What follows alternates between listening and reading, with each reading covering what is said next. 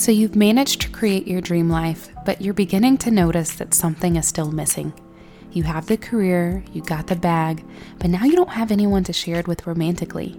You've tried the dating apps, but you're noticing you keep getting the same outcome. Men find you attractive, but for some reason, they never commit to making you their wife. Becoming a wife takes more than just a pretty face and a home cooked meal. You've got to heal your traumas, learn to communicate effectively, and embody feminine energy. On this podcast, I'm helping you look deeper than just using external tactics to find a man. Hi, I'm Delencia, a dating and confidence coach for women of color. Hang with me, and I'll put you on the path to becoming wifey material. Let's do this. Happy Wifey Wednesday. As usual, I'm so excited that you're here to listen and evolve into the very best version of yourself. And I would love to chat with y'all, like girlfriends, about something that I saw recently. I don't know how many of you watched the latest season of Love is Blind on Netflix, and I don't want to give away any spoilers, but I'm just I'm just gonna say, if you watched it and you want to talk about it, definitely send me a message on Instagram so that we can rant about everything that we saw because this was a lot. Like, a lot, a lot. And I would love to just kind of break down everything that was happening in those episodes with all of you that are listening to this podcast. And I will say that the finale and the reunion had my brain doing all kinds of somersaults in terms of like whose side I was on and what I thought about people and then what happened after. You know, I mean, it's a reality TV show, so they frame things in certain ways to make us, you know, think certain things about people. But, you know, there's just a lot going on. So just throwing that invitation out there for you if you want to chat about Love is Blind season three or two or one because I watched all of them, then slide in my DMs on Instagram, okay? Anywho, we've got some more important things to talk about today.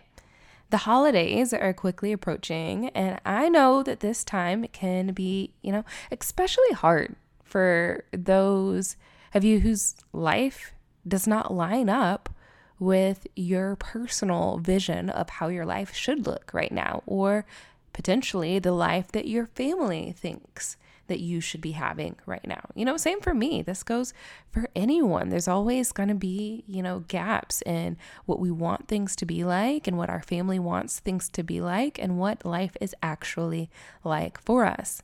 You know, I remember a few years ago being in the kitchen with my aunt and her asking me, you know, when I was going to settle down. And I know I gave some like cookie cutter answer, but what I really wanted to say was, you don't understand. I want nothing more than to have a man in my life. I've wanted to be married since I was in high school. And I know she was just concerned, and I'm sure she thought that the reason I was single was because I just wasn't focused on men and I cared more about, you know, business and all the other things, but that was not true. I've always been the type of girl to have a lot of good things going for myself but that didn't mean that, you know, relationships were not a part of the equation that I wanted for myself. But a lot of people might assume that. They might just assume that I didn't care about love because I it looked like I had so many other things going well for myself in life. But that was the farthest from the truth. In fact, my reality was that I was so desperate for love that I'd actually scare men off. I'd want to spend every second of every day talking to them. And not because, y'all, I'm an introvert. This was not because I liked talking to people that much or like talking to men that much, but it was because I needed constant reassurance that they weren't going to leave me. Hopefully, I'm not the only one. I know I'm not the only one, but feel free to, you know, raise your hand internally in your car, in your home, to just say, you know, like, I've been there. That was me too, because hello, anxious attachment style. That was me all day, every day. So I get it. I get it. I get feeling all the feels and during this time of year when you were just thinking like gosh I wish I had someone to spend this time with. I wish that I was exchanging presents with my honey. I wish I was, you know, all the things. I've been there. I've certainly been there. And I know what it feels like to be in the season where everyone is posting their family photos and engagements and baby announcements, and for it to feel like, why is this happening for everyone else, but not me? Because those were my thoughts. I was just coaching one of my newest Aligned to Love clients actually about this other day. After the pandemic and just, you know, other life things that have been going on for the past few years, she felt a lot of emotions coming up. And maybe you feel the same way. Maybe you're feeling lonely or scared or anxious or overwhelmed. Maybe you're even plotting and planning to make sure that you meet someone new so that maybe come Christmas, you'll have something to talk about when your family inevitably asks you about your love life. Or maybe you feel numb, not good or bad, but ready to just, you know, make it into the new year. And what's really important if you're feeling this this kind of way is to deep dive into understanding the core beliefs that are triggering these feelings for you. What I discussed with my client was that what everyone else is doing over the holidays is a neutral situation. I know internally it might feel like it sucks to be observing that, but really what is going on for them is neutral. It's not good or bad. What your family thinks about your love life is a neutral situation. Whether or not you're single through this holiday season is a neutral situation. The reason it doesn't feel neutral is because of your core beliefs. Not every belief that you have is readily accessible at all times. Some of your beliefs are, you know, just right underneath the surface. They affect everything you do, but you can't see them. And those same core beliefs that are causing you to feel a certain kind of way about your singleness during the holidays are likely the same beliefs that are keeping you single in the first place. So, if you happen to be feeling a little blue as we make our way into the holidays, I want you to keep a few things in mind. One, today's reality doesn't necessarily dictate tomorrow's reality. So just because you haven't met your person today does not mean that you can't meet him tomorrow. Operate accordingly. Move through life as if it's possible that you're just a day away from meeting a soulmate love. And if this mindset shift is hard to latch on to for you, then you may have an underlying belief that meeting your person is going to take a long time. Or that you are somehow less worthy because you don't have a partner today. Take some time, sit with those, and see what lands, see what feels true for you on the deepest, most inner part of your core beliefs.